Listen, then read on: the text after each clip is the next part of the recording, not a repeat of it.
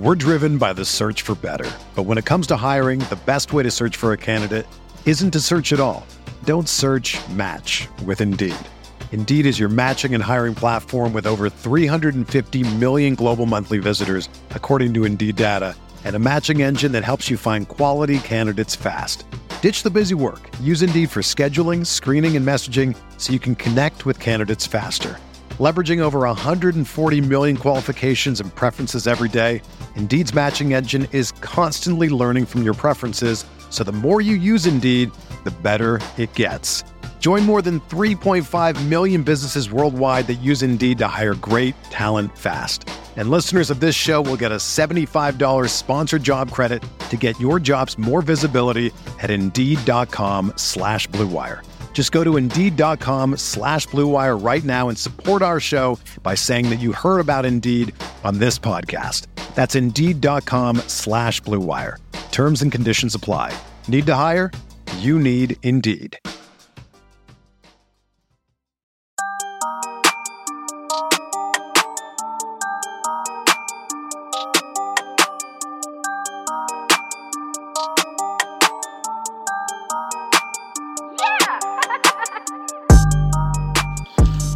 Welcome back to another episode of the Golden Blogs podcast, the Bearcast, sponsored by the Booth Brewing.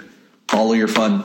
We are back after week three, and now we're going into bye week. This is weird having another bye week so early, isn't it? Oh, it's nice. Vacation.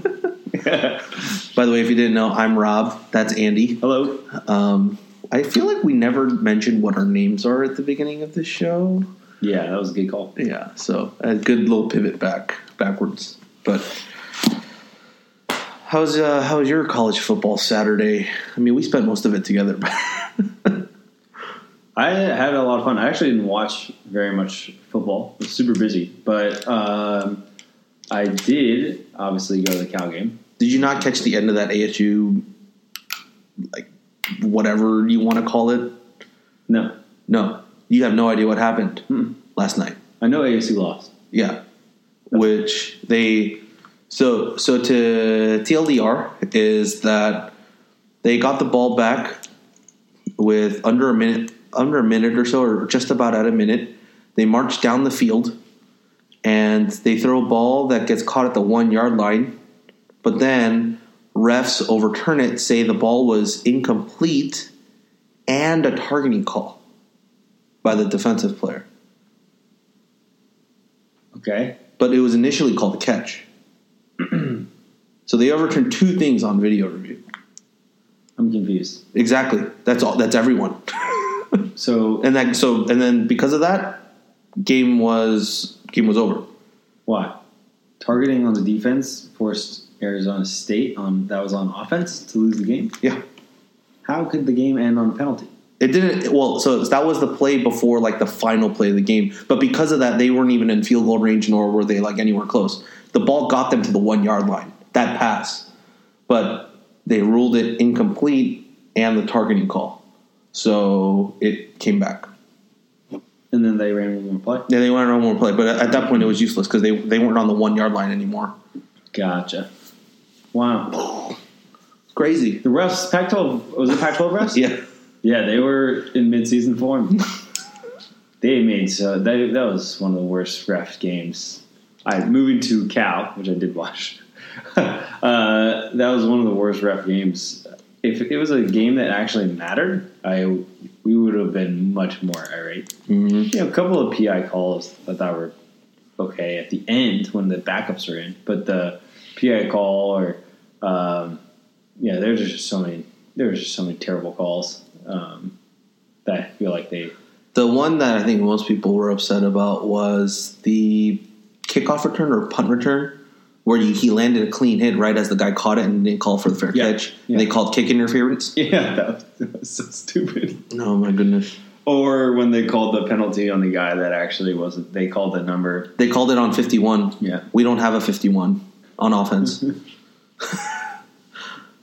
uh, that's not going to be fun in a game that really matters. Nope, no, nope. no. because our team is going to play a lot of close games, and that's really going to matter a lot. Yeah, those little tiny things. Yeah. Yeah. Uh, but other than that, I mean, before we dwell, delve into the game, pretty pretty enjoyable Saturday. I mean, what what do you think of the atmosphere for an FCS game on a Saturday afternoon? I mean, it's a three p.m. kickoff. The 3 p.m. kickoff was really nice. It got Um, super cold though. It did get really cold. I don't. I I actually like the 3 p.m. because you still get like a full day in, kind of, before you go. Um, what is your prime kickoff time? I think one, You think one is the best one? one or two. I'm always just a as as a person that likes just the football game ambiance. I think 4 p.m. are the best ones because you get the daylight for like half, and then towards the end of it, you kind of get like the the the floodlights on, and a little bit of that like you know Friday Night night game feel. the, the night game feel. Yeah. So you get it both, but then you're done by seven or eight. So you still have you know time to go out for dinner and, and whatnot. So I'm a big fan of 4 p.m.s. Yeah, But it was a beautiful day. Beautiful day. Beautiful day. Um, so let's get into what is, I don't know, would you say it was a good game? Like, as a Cal fan perspective? Well, let me throw it back to you. Okay. Would you say it was a good game? It, it was a win, but was it fully enjoyable to watch from beginning to end? Not really. I mean, you and I in the box towards the end of it were just like twiddling our thumbs, like just waiting for the time to go down. You know, like it was just one of those towards the last five minutes or so. Yeah, I laugh because I feel like you're talking yourself into calling it a good win and or you know like being happy about it and that's where I've been at all day. Is like I've seen the reactions from many affiliated with the blog, not affiliated with the blog that's optimistic, saying, "Oh, we got to see a lot of the future," and I think that's all valid and actually a pretty good insight. But uh, ultimately, I walked away from that game and I, and I think it all has to do with expectations. We kind of covered this at the beginning of the year to go back to the preseason pod of how expectations really play into your own experience. But because our expectations are so high, they're at eight wins. You start looking around. The Pac-12 looks bad. UCLA loses again. USC loses and looks absolutely abysmal. So all of a sudden, you start thinking, "Hey, Cal looks good enough. You know, this team could actually make some noise if it's a down year." And when you go up against an FCS opponent and you lose quarters to an FCS opponent because your offense can, can't move the football, uh, it's really hard to walk away from that. It was really hard for me to walk away from that game and even go through to this morning, even though I was trying to coach myself to be happy about it, be, being all that happy with what I saw. Yeah, basically what it comes down to is yes, we got the win, but the bitter taste of how the win happened isn't going away. That's pretty much it. Like we would be so much more irate and upset if we had ended up losing this game, um, which by by our dear friend Hydrotech, it looked like it at the beginning of the game. Like if we couldn't get our crap together, like There's no way we're going to lose that football game. No You way. don't think so? No. Zero chance. I had no doubt. Okay. Okay. So you had no doubt that we were going to win that game. Because I scouted Idaho State. Yeah. and they, I mean, their head coach has just never been really all that successful in his whole career. And um, they, you know, were at the bottom. Like they're very recently at the bottom of the Big Sky Conference, last place, dead last, did not share, it. and then four and seven a year ago. I mean, we're not talking about you know the FCS team that's going to upset. You put you on upset alert. We're talking about an We're FCS not team- Appalachian State. Right. We're talking about an FCS team that is coming and get steamrolled type of FCS team. And we just so I, I just had no expectation of even thinking of a loss at all. And maybe that maybe I'm way too far that direction. But I, I just I never saw it. All right. So, I mean, that's a good transition into the game. Let me give you the, the basics first of what happened. All right. Cal plays Idaho State, 3 p.m. kickoff in beautiful Berkeley weather. Um, and Cal wins 45 to 23. Cal led by um, starter again, Chase Garbers, 20 completions on 25 attempts, one interception, 224 yards, three touchdowns, and sacked once. Marcel Dancy led the way on the ground with 11 receptions for 80 yards and a touchdown, 11 rushes. or 11 rushes. Sorry, 11 rushes. Chase Garbers with 10 rushes for 53 yards and 11 losses, or 11 yards lost. That includes uh, sacks. So a total of 42. And then, of course, Brandon McIlwain, four carries for 29 yards. He also threw four of seven for 45 yards and a touchdown.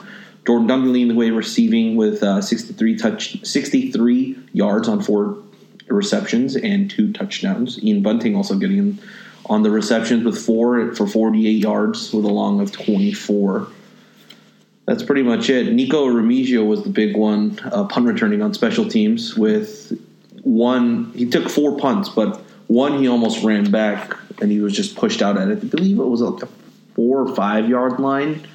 Um, but yeah, that was real good. And Ashton Davis, of course, ran the kickoff return back for the touchdown, which hasn't happened since 2015 with Trevor Davis, I believe. So it's been a while since we have a, had a kickoff return, and we finally get it. That was fun. That was amazing.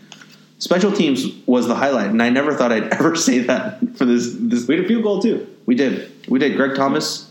I don't think we're we don't have to worry about kicking. I really don't. I think Greg Thomas is solid. We get anywhere within 40 yards, I think he's automatic. But we haven't gotten it. We haven't for. To be fair, to You're be, calling him automatic after three games. That's. I've seen him in practice too. I've seen him in practice, and he's he's nailed anything inside 40 yards. Easy. You're giving him automatic. hmm I'm giving automatic anything within 40 yards. 40 yards. So what is that? Uh, Back to text on the first field goal Yeah. that he misses. wait, 40 yard attempt would mean he'd have to be on the 26 yard line It's, it's, always plus 17. plus 17. Yeah. So 20, 23. You have to be on the 23 yard line. All right. Yeah, I think so. Yeah, anything within 40 yards you can make. Yeah. Booking it now. He's not going to miss. words from He's not going to miss. man. Yeah. on a bold podcast. Bold flavors. I don't know, man. I wouldn't call him automatic, but I was pretty thrilled. I guess if you're going to give out grades, I would actually grade special teams the highest of any unit that I saw. Um, actually, I thought the defense played exceptionally well. I loved Evan, how pissed off Evan Weaver was at the press conference. Which, by the way, Evan Weaver had. Uh, this is weird. This stat's weird, but he had ten total total tackles, seven unassisted, six assisted. That doesn't add up No, to he had ten. 13. That's what I mean. But why does it say ten total tackles? Someone did their math wrong on this quickie chart. but yeah, he had thirteen total tackles, six unassisted, six assisted, seven unassisted, and yeah, and then Jordan Kunaszyk, of course, had a total of nine. He had a, ha- one and a half sacks and one and a half tackles for loss. So Did you say seven unassisted? Jordan Kunaszyk or Evan Weaver? Weaver. Weaver had seven unassisted, And six assisted? six assisted. So they're giving a half tackle. yeah, they're giving a half tackle for each assisted. Yeah, Gotcha. so it's a point five. That's, why it's ten. it's 10. Yeah, but if you were to give whole numbers, he's got thirteen. Okay. Yeah. So, anyways, I thought the defense played really well. Uh, obviously, they didn't move the ball whatsoever against the starters, and then the you know kind of ridiculousness came against the freshmen. And um, I forget. It wasn't even I think just it- freshmen. though. Bunches. It yeah, was. but it was like it was like deep bench. deep bench and a lot of yeah. I mean, I think the majority. I mean, Bunches said it well. It's like those a lot of those. A lot of those guys are getting used to the speed of college football for the first time, and uh, so I wasn't all that mad about it. It wasn't like UNC or BYU, and even UNC was to me the biggest kind of like oh what like WTF moment, whereas BYU I still had an unbelievable amount of confidence that we were in with a football game, even if as they started to move the ball. And this game, same thing, obviously. Yeah, this one was this one was in the books early. I mean, not first quarter early, but I mean, if Second quarter, second Se- quarter, yeah, exactly. The ball game, yeah, by the second quarter, it defined the world. I mean, the, the score at halftime was twenty eight to three. right? So, I mean, twenty eight to three is nothing to stand by, considering we just watched a Super Bowl a couple years ago where twenty eight to three was erased real quickly. But that's neither here nor there. But I Forgot they were up twenty-eight. to 3. Yeah. So we we win forty five to twenty three. Evan Weaver, if you haven't watched that press conference, Andy and I still raving about that press conference because he absolutely knocked it out of the park. He was he you could visibly tell he was upset um, at the performance as a whole and the mistakes that he made and the mistakes that the defense made. And if that's the type of guy you have as your inside linebacker and that's the tone he's setting, man, like you can't you can't ask for more. Like that's that that's the style of middle linebacker leadership that I want. Coach, Copy. same, Yeah. same. You got coach, you got your middle linebacker saying the exact same thing. Yep. You kind of had Jordan Duncan. Yeah. said I thought we played exceptionally well. Yeah. Uh, and I think he was just pretty stoked on his big game. Two touchdowns. But uh, you love to see that from a veteran, and clearly just fully bought in and understand that exactly that. If Cal has eleven total penalties and what three, four turnovers against Oregon, we will we will not win that football game. Yeah, he said it. He said, you know, Oregon's a good team, and if we don't come prepared, we're going to be run out of the building, and that's that's the that's the truth. I I can't believe he had the balls to say that, like you know, just in in the press because that's going to be just that's forever there because it's going to be on YouTube. Like the audio, the audio tidbit is always going to be there. Like he didn't play coy. He's like, yeah, we're not, you know, we're just going to be focused on on getting ourselves better. But like he just straight up said, yeah, Oregon's a good team, and if we're not prepared, we're going to get run out of the building. Yeah. That was that was impressive for me to hear that. For Yeah. that guy to say that. Um, so let's move on from there. Of since our that was just our general thoughts, let's talk about key moments of the game. Were there any big key moments for you? Mm, everything that happened on special teams got the ball rolling. Mhm. Really, um, I, this game was just like, well, okay, fine. Key moments. I think both of the touchdown passes to Jordan Duncan. Once the offense got going, it was like the stadium breathed a collective sigh. Yeah. and the sideline got a little more loose and and all that stuff. And it was really sparked by the defense. I think it was sparked by that Ashton Davis pick, and we went downfield and scored uh, there and sort of put some distance. And so once again, it kind of seems like the defense fuels the offense. But so I guess if I had to choose one play, I would choose the Ashton Davis interception. Yeah, that interception definitely was the, the turning point because that it was it felt the, the game felt mundane, and then as soon as that interception happened, spark, and then it was off to the races. Not to beat a dead horse, but it's a really bad sign that our offense had to go to four downs on an FCS opponent so fast. It's wildly concerning. Yeah, if let me, but uh, and that's why that interception because I believe we had just gone and punted, and then they had gotten the ball back, and then we got the ball right back to our offense, and then they started building out some momentum. So that's why that felt so important because it gave them really the the cadence or the consistency to kind of loosen up a little more. yeah. So here's here's our drive chart. All right, we go our first drive three and out, eight and out, five and out, touchdown, touchdown, touchdown, fumble, touchdown, interception, which was a freak interception, by the way. That was the one off of Ray Hudson's chest after and like popped up in the air, and it was it was real, yeah. Uh, then three and out, then field goal, touchdown, touchdown, three and out. That's how we ended the game. Yeah, So, yeah, I mean, I can. I'm personally okay with like going three and out, like maybe on the first drive, just because you know it's a new opponent. You're just getting used. You're, you're just getting up to game speed, like you know, just the game has just kicked off, all sure, that, sure. which is fine.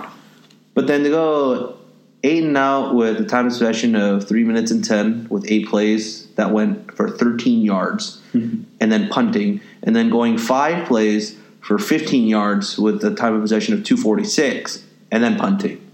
Like we got into let's see, yeah. So that second drive, we started on their 48. We made it to the 35 and punted. Yeah, Next play, we start our own on our own 37. We went to their 48 and then punted. Something's still not right if we can't sustain decently long drives. Like our longest drive was 10 plays, 49 yards, or in terms of plays, 10 plays, 49 yards, 5 minutes and 10. That that was the field goal. well, let's dive into it. I mean, Yeah. So let's go into the offense. Let's talk. We we have to talk about the offense first because there's we're gonna be raving about the defense when it comes, and it's just gonna be easy to talk about. But we gotta talk about this this offense. Okay, so quarterback. Yes. Who? Who? Who? Yeah. What? Who would? You, we can either go with who would you rather play quarterback, or we can go with like what were you satisfied with the performance at quarterback in this game? Doesn't that second question lead to the first question? I don't know. Your choice. I'm gonna go with that. I'm gonna go with the second question leading into the first question. Second question is yes, I was I was adequately okay with the play of both quarterbacks. Right? I mean, nothing spectacular. Like it's it's not like you know Jared Goff or Davis Webb is out there slinging it you know 45 times and you know throwing five touchdown passes and for you know their long being like 45 yard touchdown passes or whatnot. No, we got we had none of that. Our longest touch our longest reception, I believe, was 28 yards. That's the farthest it went. Jordan Duncan touchdown. Jordan Duncan touchdown. Um, so I mean, twenty of twenty-five with only just an interception, which the interception was not on the quarterback. Like it wasn't badly placed. It was through Ray Hudson's hands, hit him in the chest. He got sandwiched by two defenders, and the ball popped up in the air, and the opposing side picked it off. Like I'm not going to put that on the quarterback. I mean, on the stat sheet it'll show as his, but I'm not going to put that on him. But three touchdowns there, like he had some solid, nice drives. You know, very I don't want to say vanilla, but it was just just standard operating procedure of you know getting two or two or three plays to get the first down and you know maybe having to to stretch into a fourth down to get that conversion but otherwise he looked comfortable in the pocket like he was making his reads. I mean you clearly saw he was making his reads. He wasn't just focusing on one receiver and then if it wasn't there he's he's off to the races. He has he had pretty good pocket presence too moving out of the way making making runs and make pointing downfield, trying to get defenders off of him to you know back up into coverage so he can gain that space to run, and he, he looked good. And then we move on to Brandon McIlwain, four of seven with a touchdown to Jeremiah Hawkins, and you know, it, you and I both said in the box he looked more explosive. The offense looks more explosive. Like, yes, this offense turns into just a purely RPO type of offense but we also haven't seen or given plays where Brandon McIlwain can sit back in the pocket, make three or four reads, decide to throw or not. If it breaks down, then decide to run. Like we haven't we haven't given him those Chase Garbers plays yet, and that's that's the kind of thing that I felt like we would see in this game hmm. because we were up so early. You could you could do a couple of plays like that just to see, hey, can he do this in game? because I've said this from the beginning is that I thought Brandon McIlwain is is a gamer. Like he might not show fully what he's capable in in practice, but when the lights are on and the fans are in the stands and he see he hears the cheers, that's when that's when his just ability is heightened. And I think we've seen that over the last however many games that we've seen him play and however many times he's touched the ball. So who do I now? Who do I think I should start at quarterback? I still think it's Brandon McIlwain, and that's not a knock on Chase Garbers. He's he's done good enough to to be the starter. I think, but just in terms of as a fan wanting a little bit more explosiveness in in the offense, I think it has to be. I mean, him running with Dancy in a, like a speed option was ridiculous. Like you, I don't think there's not a lot of teams that could probably stop him just because that's so much speed and ability to move and just juke defenders that yeah that would gain yards pretty quick and that's it for me for you yeah satisfied i think if you look at every, i agree with everything you said I think if you look at Garber's line, like 20 to 25, like, wow, super accurate. And then also you have to factor in a lot of drops from like mainly Hudson, who just doesn't look very good at all. And um, but the issue is that you don't see a ton of yards, and it's like 20 completions for 195. Is that it? 224. 224 is. I mean, it's okay. It's okay. I just think like FCS opponent, historic like historically bad. You know, an offensive minded FCS opponent, bottom six team in the Big Sky Conference, and you can't light them up for 300 yards Bowers was doing this last year. Yeah. Like Bowers was doing this against D1 opponents, SEC opponents. He was going for over three 350. you know, against North Carolina, he went for that number. Like, and I, so I have such a hard time when people say, "Oh, like Chase Garbers, Chase Garbers." Like to me, Garbers throws a better ball. It's it's nicer looking, it spins well, and he feels the pocket slightly better.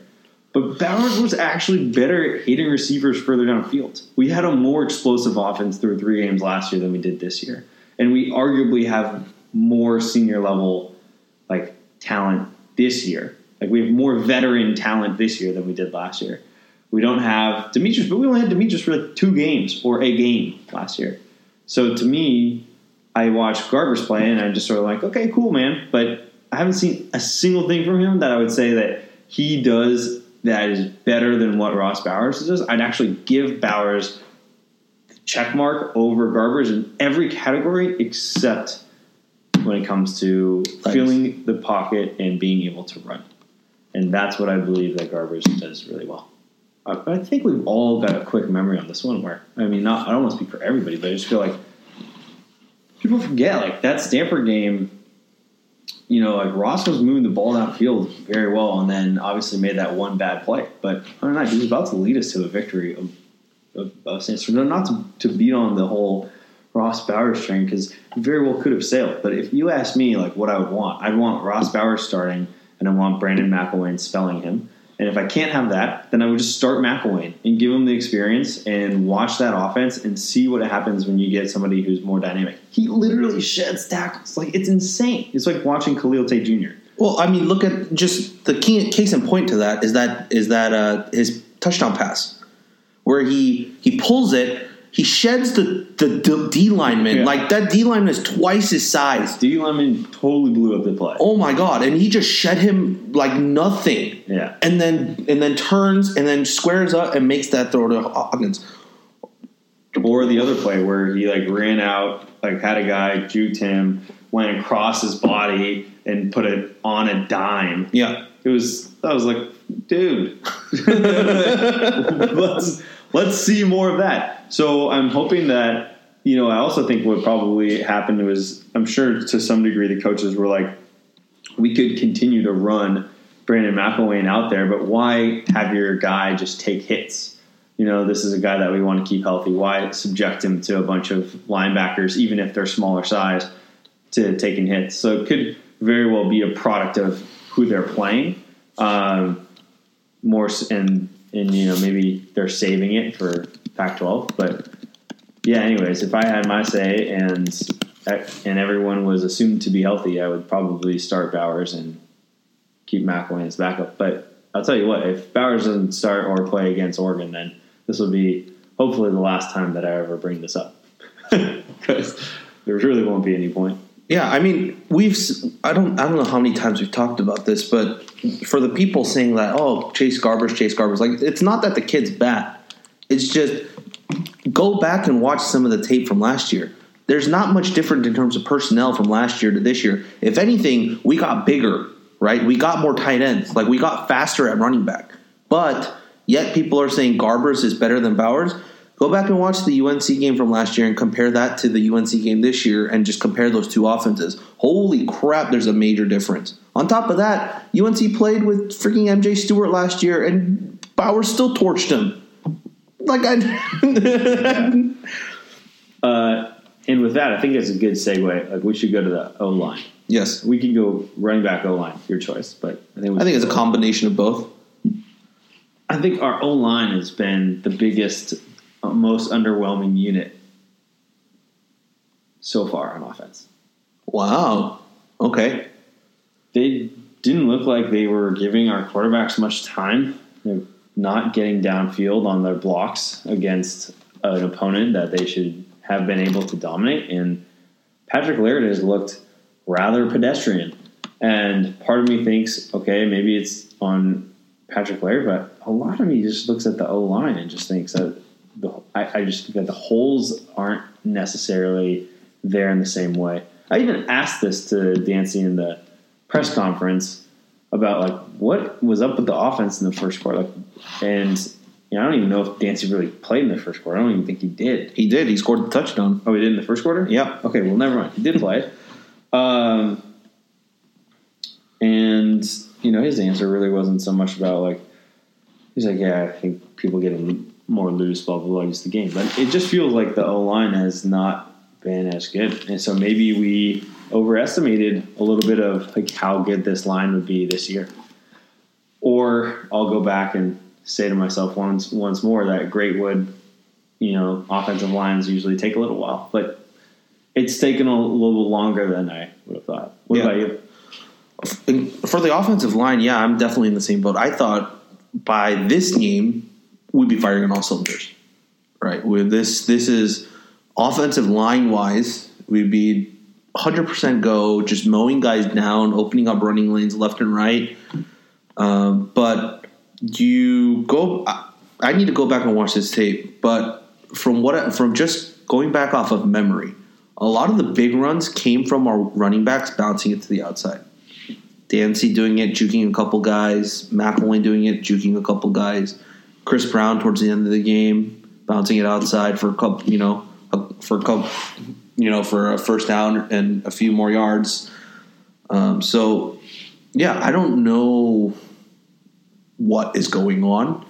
Um, a part of me is thinking maybe it's the uncertainty at quarterback or the constant changing of it that they have to be weary because you know they're they're making it a point of emphasis about that you know ineligible receiver downfield thing.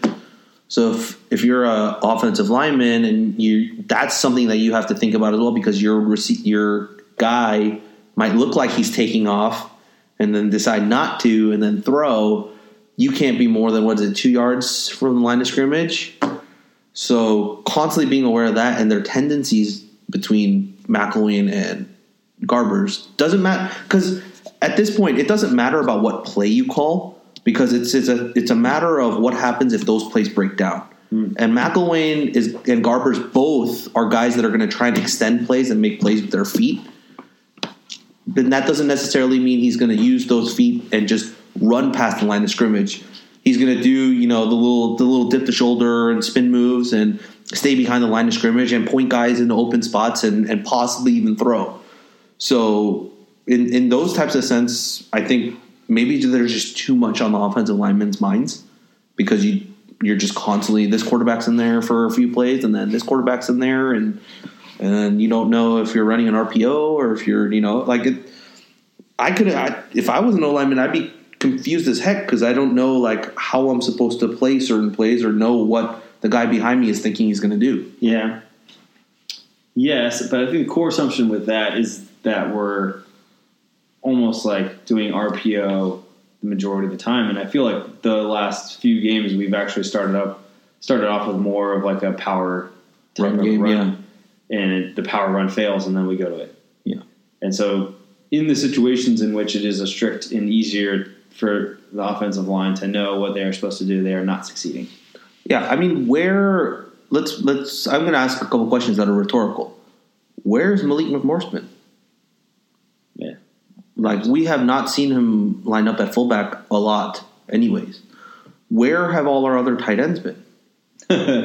no one knows. No one knows. Like they all just disappeared. Like yeah, Gavin Reinwald is MIA. Gavin Reinwald's MIA. Like at this point, like nothing is working at tight end. Like okay, now we started to use bunting a little bit. All right, and that's I'm fine with that because the Bunting is huge. He's six seven, enormous. he's six seven. You seen the vein on his bicep? Yeah, he's ridiculously huge and ripped. So you have a guy like that, and now you're finally using him. So maybe this is the whole like galaxy brain meme where they saved all of their secret weapons for a Pac-12 play, and somehow realized that they could squeak out three wins, and we all didn't know that, and now they're just going to unleash hell upon the Pac-12 because the Pac-12 was so weak this year. Here's what we're gonna do, guys. We're gonna narrowly squeak out a win against UNC. We're gonna narrowly squeak out a win against BYU, and we'll look bad against an FCS opponent just to set up our success in the Pac-12. All right, coach, we're in. Yeah, I mean, so I don't know. I so let me ask you this, okay? And then we'll we'll jump into the defense after we look at one more one more roster position is the wide receivers. We're RBs. RBs, I think they'll they'll come along as as the running lanes open up. I mean, I feel like Laird looks like he's doing the most he possibly can with the running lanes that he has, Yeah. I mean, Dance. honestly, he had that 52 yard touchdown. which was called back. Yeah. And that was through the middle, too. Yeah. That was between the tackles. So, like, yeah, see, that's that's what I'm saying. I'm, I'm, he's doing the most he can with, with the plays that he gets. He just has no time with the ball to do anything. No. Just it's like, oh, okay, great. We handed him the ball, and there's already a D lineman or a linebacker. That's you. You have to shake him. Yeah. That's why Dancy looks so good, is because he's shifty. Yeah. You got those moves, that stutter step that you talked about. Starter seven, the one cut.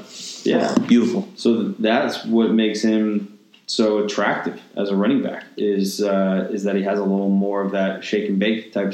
He Trace awesome. Trace put it up uh, from on I think on Cal Rivals on Twitter, but apparently according to Pro Football Focus, he had he shed nine he juked nine defenders. He had he had eleven carries and he juked nine defenders.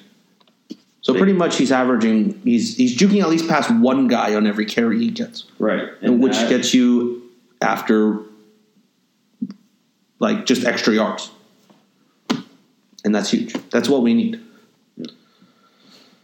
I feel like we'll see more of our running backs as the as the year progresses. I feel like we'll see a little bit more Chris Brown. We'll see um, Marcel Dancy, of course.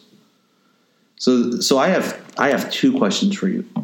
Okay, one, the wide receiver group. What is going on? like, I am so confused as to what is happening? What is happening. Like, they, it feels like they've regressed as a group. Like where was Donovan? Yes. Yeah. Oh, So we were in the box, where was he? and all of a sudden we just get notification that Kanawai's out. That's all they said. Kanawai's out for the game. That's it. That, that's it. That's all we were told. So, In the world. so what is going on there? Um, and then the number two aspect that I wanted to ask you about the offense is if this continues, right? Do you think we have some question marks on the coaching staff, or is it do we need to give them more time to bring in and get recruits that they they like? No, they've had that time. I, I, I don't know. I don't, it kind of depends on how the season ends up. Yeah, more of so course. than anything else. And definitely a big fan of consistency on staffs because then players get to be the same person.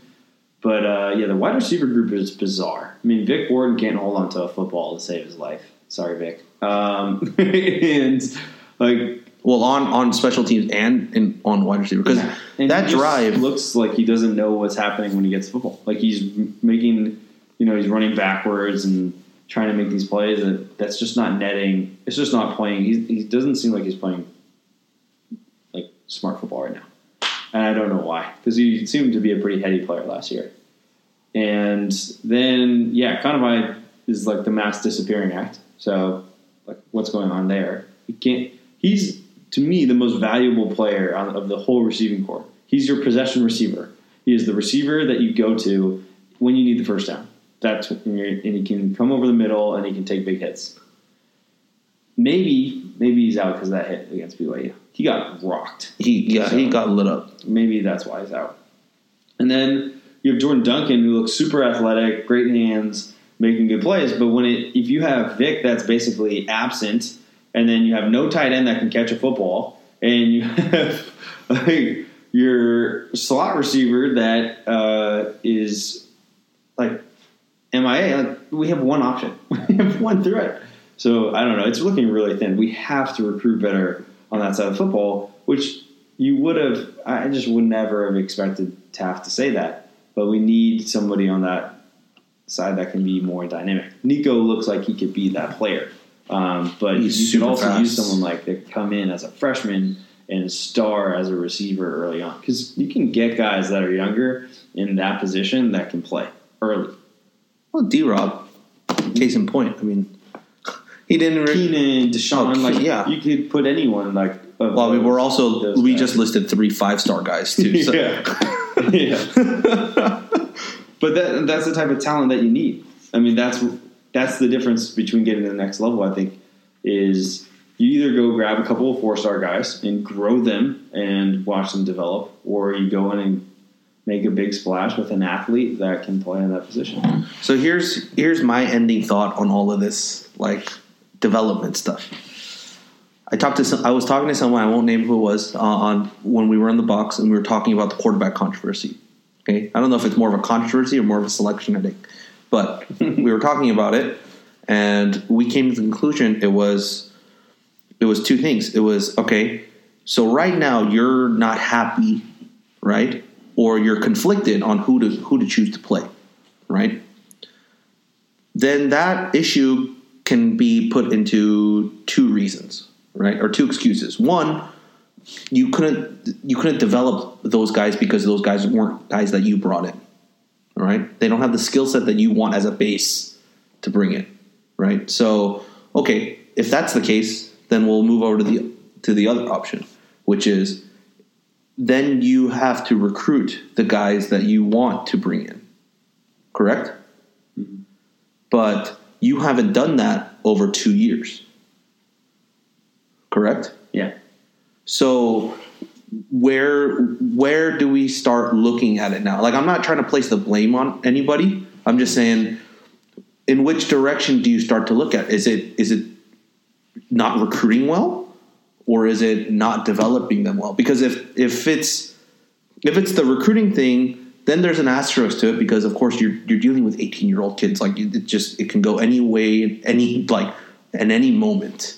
But if it's a coaching and developmental issue, then then there's a lot more serious questions that need to be asked. Yeah. And so that's that's the direction that I was when I was talking and having this conversation. We were talking about it, and it's yeah, it's it's becoming weird because, as you said, they gave us so much time with Ross Bowers over all of camp, over all of like the start, and and if he's not injured, ah, like Go I- back and watch those interviews. It makes no sense. yeah, Why, from a football perspective, why would you make your quarterback like Ross so readily available to the media just to put him out there for a series and then pull him? A series. That's ridiculous. yeah. So either it's horribly managed, and it gives me a ton of concerns about the coaching staff, and they're you know just making they're all proving to be a lot younger. I thought they were mature beyond their years. Maybe they're at their age Yeah. they're a very young staff.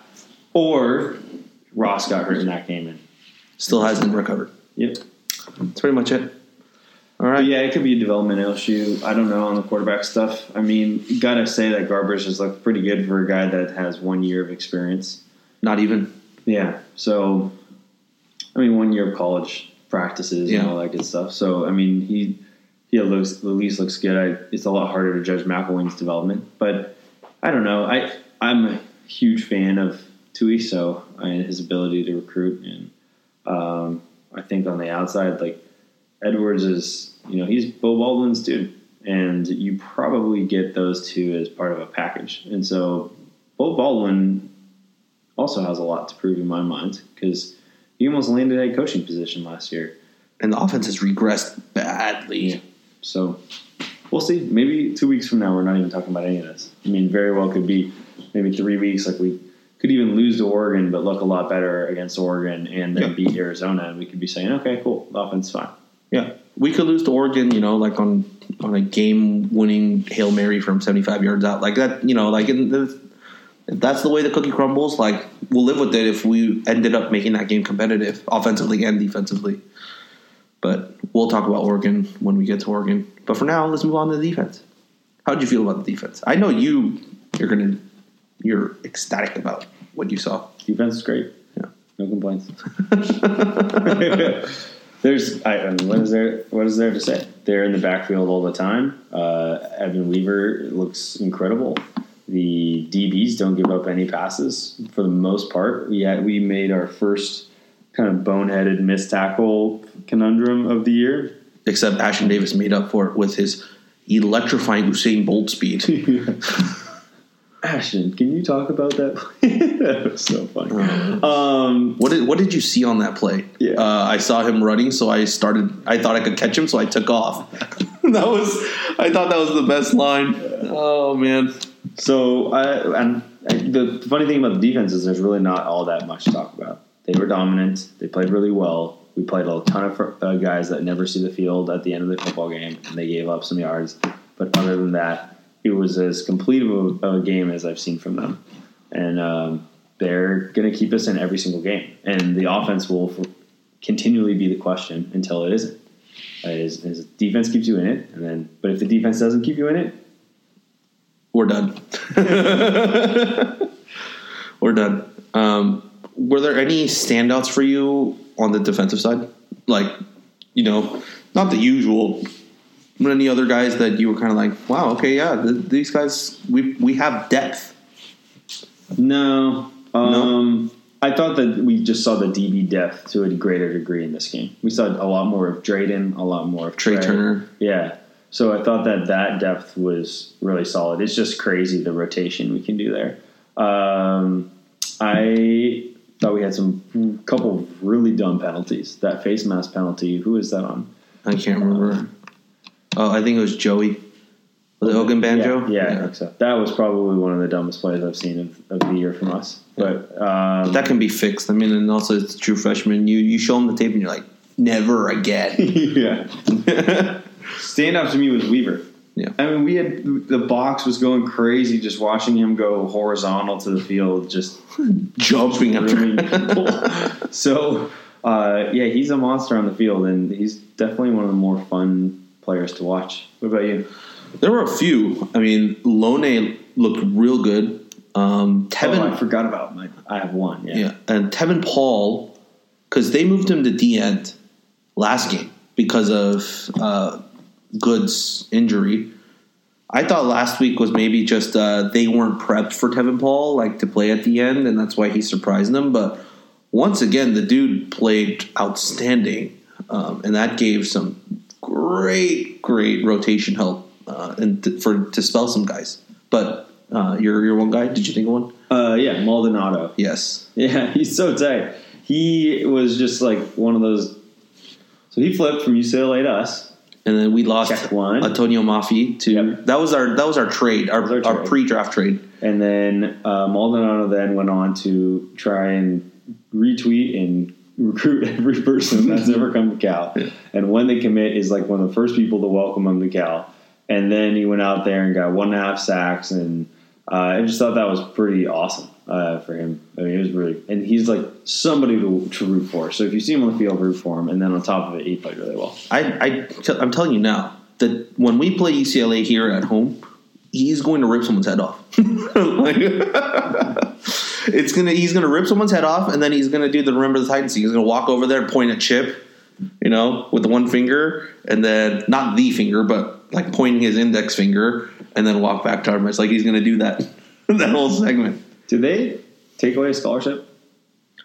From from what it, they were full or something. Yeah, from what it sounded like, it was basically like Chip came in was like, "You're not really in the mold of what I want," and pushed him out.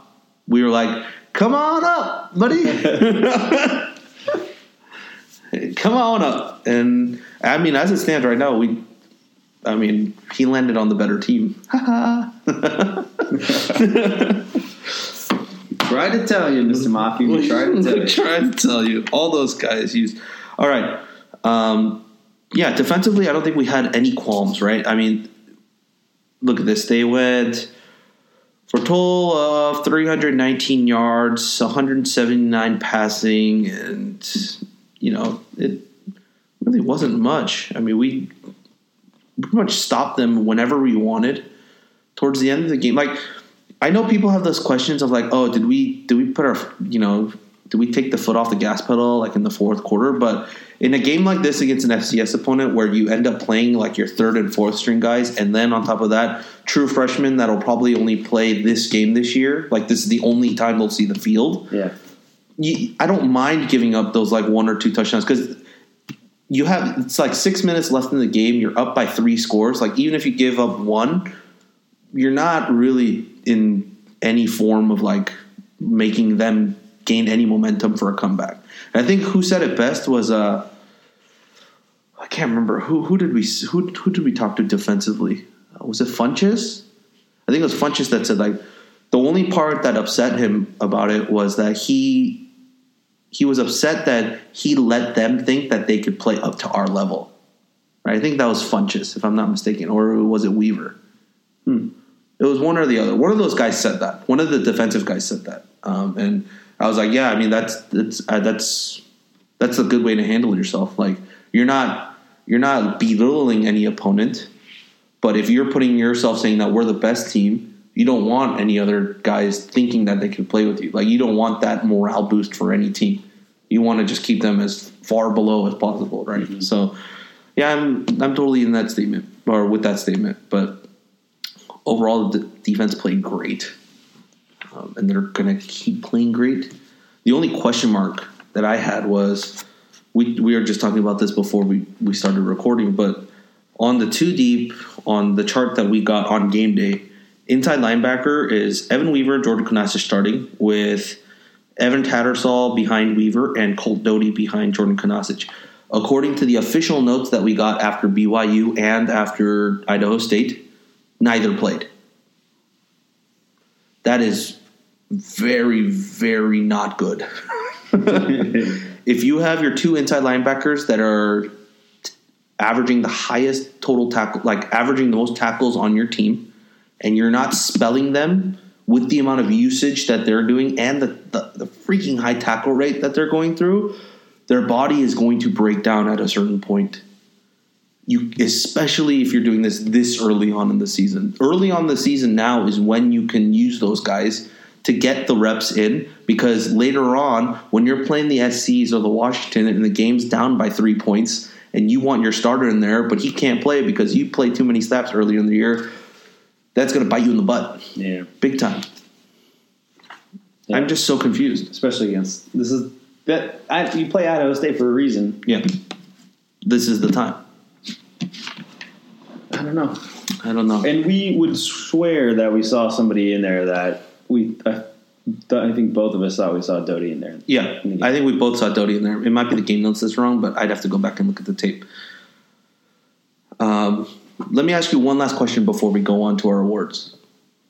Vic Wharton, I don't want to say the word benched, but that's pretty much what happened in oh, terms he, of punt returning. He got he was benched. He was benched and Nick Nikko took over. And Hudson was benched. Hudson was benched and Bunting took over. In your opinion, does that continue on? No.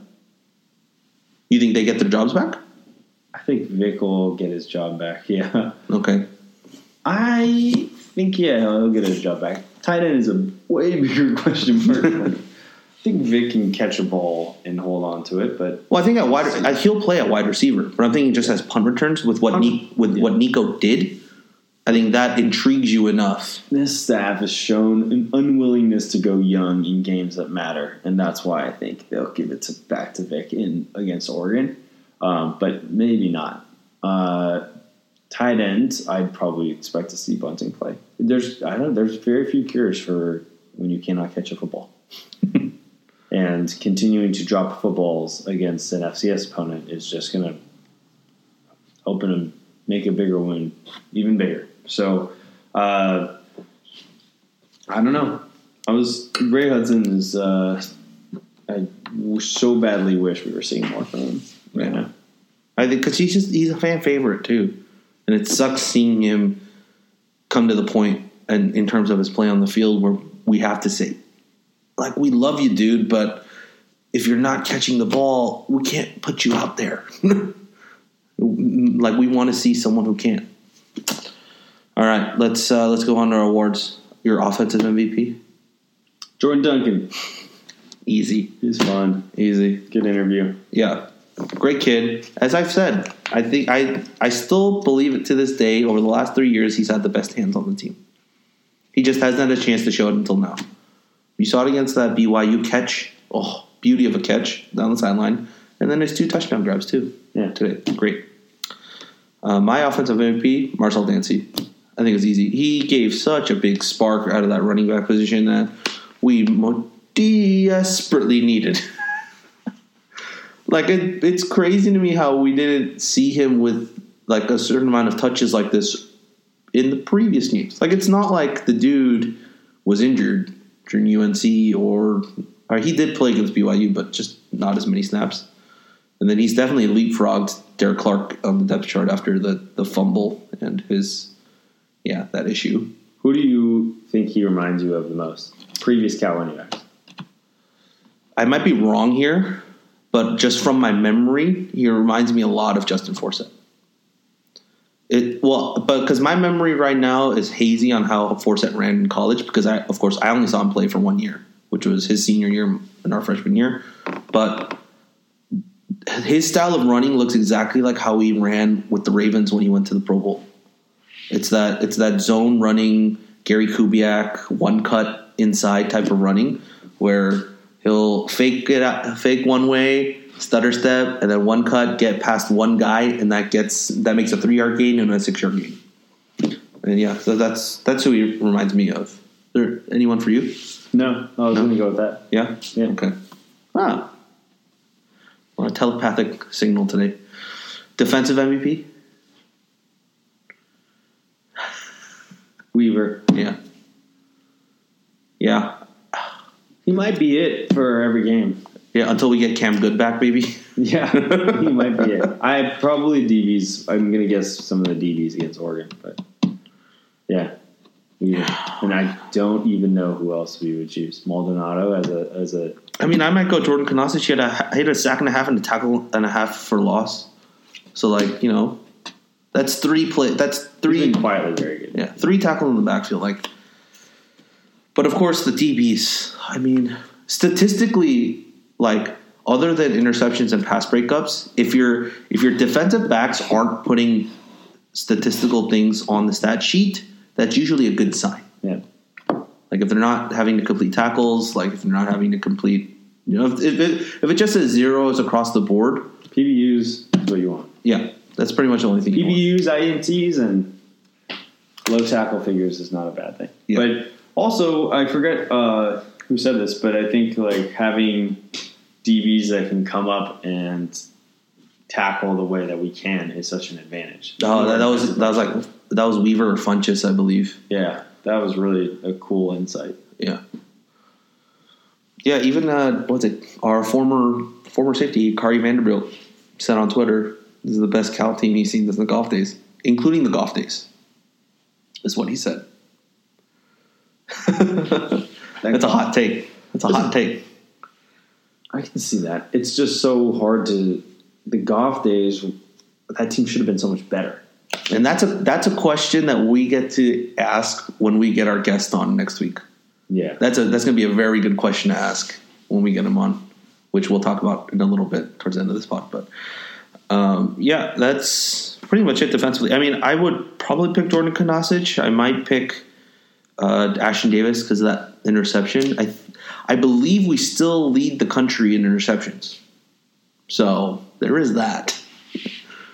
advanced stats won't like it, No, but that's so fun. remember what happened when we led the country Yeah. after three weeks a few years ago? Yeah, yeah, Yeah. But that just felt so opportunistic. Yeah. this defense feels way better. yeah. This is like one thing to like give up forty points a game, but lead the lead In the the, lead, the uh, country in yep. and it's another to have like dominated three straight opponents on defense. Yeah.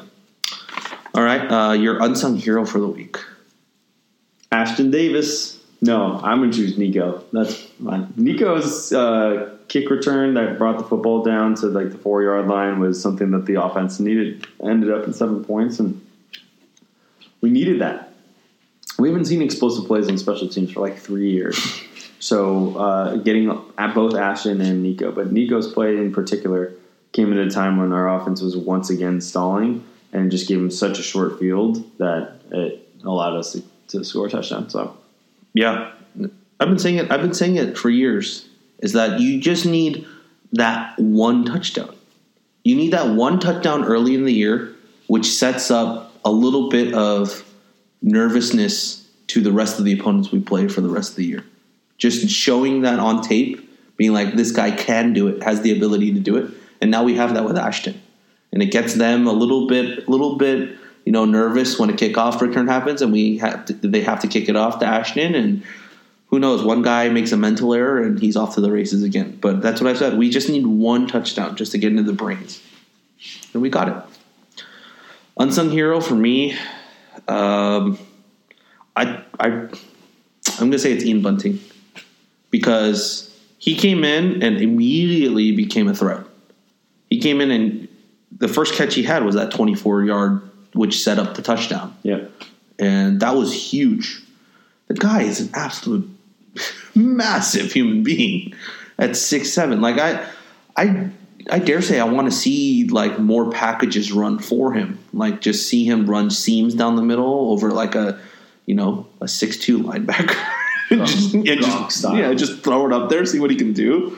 Because I feel like he can do that, and he's not. He's not slow either. He has foot speed and he can definitely block because people are saying, "Oh, the reason Bunting hasn't played is because he can't block." Um, I think that might be misunderstood because the reason he doesn't, if you if you look at his Michigan stats, the reason he doesn't have a lot of catches is because most of the time he was in there to block, not to receive. So, eh.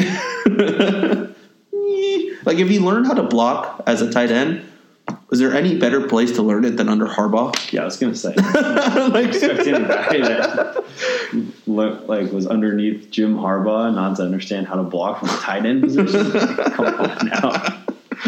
oh, please, please, yeah. But that's that's the unsung hero. Your surprise player for the week.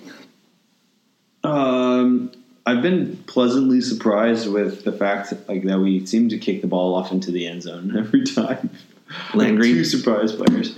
Yeah, so that and then Kate Scott. I listened to her calls on Pac-12 Network, and She was good. She was really good. Yeah, it was really good. So she's my surprise player of the week. We saw Kate Scott to, uh, that day too, but I mean, she was doing an interview, so we couldn't say hello. But it'd be nice to talk to Kate. Maybe we can get her on the pod. That'd be really fun. Um, but yeah, uh, my surprise player I, for me, I think my surprise player is Aaron Maldonado because he came in there and just started wrecking. I'm I'm gonna say just due to this game, he'll get he'll get time to spell guys in the games going You think forward. so? I think so. oh, wait, he has four games that he can play Mm-hmm. where he wouldn't burn the shirt. Mhm. I'm going to guess that they try and keep that red shirt. I think they'll try and play him against Oregon just to see if he actually still is effective, as effective. Because if he is, then you don't want to lose that type of contributor, right? Right. Just for the sake of keeping the red shirt. So if he only, since this is the game he only played, there's one. If he plays the Oregon game, then you can still keep two for the rest of the year and, and hold on to it. Or if in, if against Oregon, which is a pretty good team, he shows up that he can ball, then Play all year. you have to play him all year, right? I don't think you save that up until like Oregon State to test if he's still ready. Yeah. Who else got in this game? Gabe Cherry got in. We saw him a little bit. Um, let me read it out to you. It is if I. Why do I not have it? Uh, the notes. There we go. We got Jeremiah Hawkins made his first start. Hunter Abel, Nick Alftin, Gabe Cherry, Will Craig, Daniel Eder, Aaron Maldonado, Eric Nisich, Colin Moore, Tanner Pe- Prenavost. I'm pretty sure I butchered that. Ni- Nikko Remigio, Daniel Scott, Ben Skinner, Biaggio Ali Walsh, and Monroe Young. No. Yeah, it was a big game for everyone. Yeah. Biaggio, I did not remember seeing. I think Biaggio might have played special teams. Hmm. So, but key guy to look out for out of that list, in my opinion, is Monroe Young. Number 80, 86, I believe, wide receiver. He's going to be good, in my opinion. I think he's going to be really good. And I feel like if this wide receiver staff or this group starts to stumble a little bit and you need just let's see what else other guys can do, he's going to be the first one out there and he's going to make the moves. Because his route running might not be crisp, but by God, can he beat guys and make catches? That's the only thing. Is can does he know the route tree enough to make you know clean, crisp route runs? That's the only thing. Um, and lastly, your bounce back player for next week. Um, why don't we go with? Ooh, man. Why don't we go with Patrick Laird, who was 11 for 22. Yeah. Just a devastatingly bad line. I, I think the big touchdown run coming back really hurt him. So I expect him to do better against Oregon. And San Jose State got points up on the board against Oregon's defense. Yeah. So this is not an elite defense. Oregon looked beatable this week in that San Jose State game. Yeah, I'm still not sold on the Ducks. Uh, I'm sold on their offense, Yeah. but I'm not sold on the whole package. Oh yeah, they're gonna. I mean, they they put up what like fifty something against Bowling Green and San Jose State. They they played a good team in the middle. I just can't remember what team it was. Um, but yeah, What uh, about you? I looked that up. bounce back. I think it's it's got a Patrick Laird was was a really good one. Yeah, bounce back player. I think maybe one of the tight ends. Like I feel like one of the tight ends is is about to break out, and it could be Bunting. It really could be Bunting. I hope so, man. That's the one we need. Oregon has played patty cake schedule. Who was the middle game? Bowling Green, Portland State, and San Jose State. Okay, yeah. So yeah, okay. So they didn't even play a, a, a good middle middle game. And they gave up 24, 14, and 22. Yeah, and they're ranked number twenty in the country. That's high praise for Chris, Mr. Cristobal, who is very much unknown. But we will have a much better idea about what that team is all about after they play Stanford. Yeah, which college game day is going to in in Eugene. They just love going to Eugene. They do. I said. They just love Uncle Phil. Eugene. It's Uncle Phil.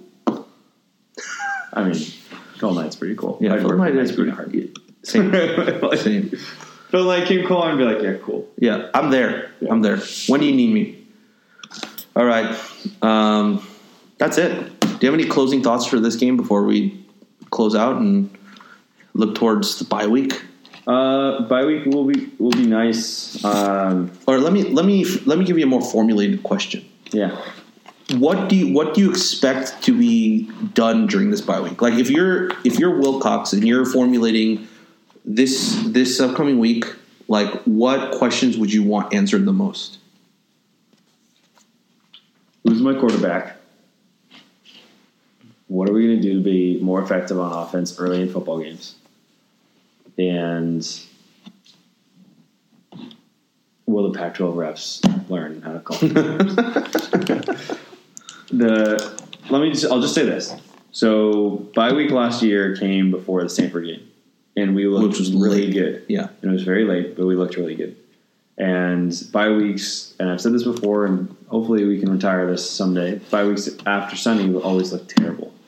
So we get a live look at Oregon going up against an offense that is somewhat similar to the offense that we run, or are trying to be, Kind of. in regards to like a more of a run power run scheme, and and so we'll have an opportunity to basically see how that defense does. So if I'm them and I'm preparing for the faceless opponent, which was an awesome line from the press conference yesterday, uh, I'm focusing in on you know just that. Like, how do we execute at a level that lowers the penalties, lowers our turnovers, answers the questions on offense so that we can start getting drives? It doesn't have to be scoring drive. It just has to be a couple of first downs in the first quarter. Like, and, and not and not a low third down conversion rate.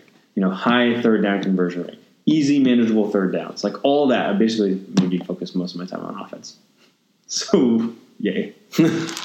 So pretty much everything on offense, defense, just uh, watch game tape and Keep doing what you're doing. keep doing what you're doing. execute at a high level. Offense, figure out how to get into more manageable third downs, and who's my quarterback? Uh, yeah, is Ross healthy? It's a big one Beat the fire. because he did he did throw pregame. He was throwing to watch Series pregame, and he was suited up in With the the helmet on? Well, they uh, yes, because they do wear helmets when they throw on the field, like as they're when they're stretching. So yes, he was wearing a helmet. I don't know, man. Uh, I don't know. This is baffling. Sitting there with a hat on, Yeah, sitting there. convinced. We'll see. This is the week. I mean, this is the week. The bye week answer. I said this to the FCS game. if Bowers had come into that football game, then it would have been absolutely abundantly clear that he was number three in the depth chart. The depth chart still says or or Or, or. So if Or how, tec- technically, or or. so how in the world are you going to justify playing an FCS opponent being up 45 or whatever to 9 and not bringing in your starter from last year so they can get reps? And taking out the two guys, if they are truly your starters, taking those two guys out of the game so they don't get hurt. I don't I don't get it. Like you would have seen it. Yep. Defies football. Like, Defies all logic. yeah, it defies how you run football teams. So I don't know. We'll see. Just Alright. to me, like Wilcox is too good of a coach to be doing that stuff. Yeah, I really don't think this is like a mismanagement thing, Yeah. but they're they're portraying it like it is because that's the only op- that's the only realistic answers that we and conclusions that we from the outside can come to. And of course, they're going to say we don't care about what the outside says, Yep. but it's still not a good look on the program as a whole if that's what you're doing towards recruits too. You know, if you're a quarterback, you're looking at that situation going like, "What? yeah. what? Like if I were to come here, like what? Like I could be set up like as the first quarterback, but then come game day not be the first quarterback. Like it, it, it's super weird. All right, but yeah, that pretty much wraps it up for us. Um, or you you you don't have anything writing wise this week. Yeah, it's a bye week for you too. Um, but yeah, you can find us on CaliforniaGoldenBlogs.com. You can find us on Twitter at Golden Blogs. You can find us on Instagram at Golden Blogs. We're trying to get a lot more active on Instagram, so if you can follow us and comment on things, we'll be more than happy to re- reply to your comments. Um, we're trying to do all Cal things. Um, and then also, since next week is a or this upcoming week is a bye, we have a special guest coming onto the pod this week. Andy, do you want to do you want to tell the people who it is, or should we just leave it as a surprise? Should we have them guess? He's a lot bigger than both of us. Yeah, He played football he played at Cal recently recently, very recently, and was quite good. pretty good. Unfortunate, unfortunate circumstances forced him to no longer allow him to play football. And the answer is Cam Sapple is joining us. Yeah, is joining us on the pod. So we're going to talk to him about his, you know, football career here at Cal, what he's got planned next. Um, maybe we'll we'll ask him for some funny stories or some insights that have happened, you know, in the locker room and stuff like that. I'm sure he's got a bunch of stories rap battles. and rap battles. yeah, rap battles. The one thing I do want to ask him about, and this is just a personal question of mine, is you know that video of him and Ray Davison singing in the car? Yeah. That video. Like I want to know the backstory of how that came about. Like like was it planned or did they just were they just driving somewhere and they just hit record and they were just doing it and it looked good, which is why they decided to, you know, put it out on on YouTube. Like I just I'm just real curious about about that one. But yeah, do you have any questions? Do you have any per- particular questions you want to ask, Cam? Now we got to prep. We do. We do have to prep. All right, so that wraps it up for us uh, here. And as always, go Bears. Go Bears.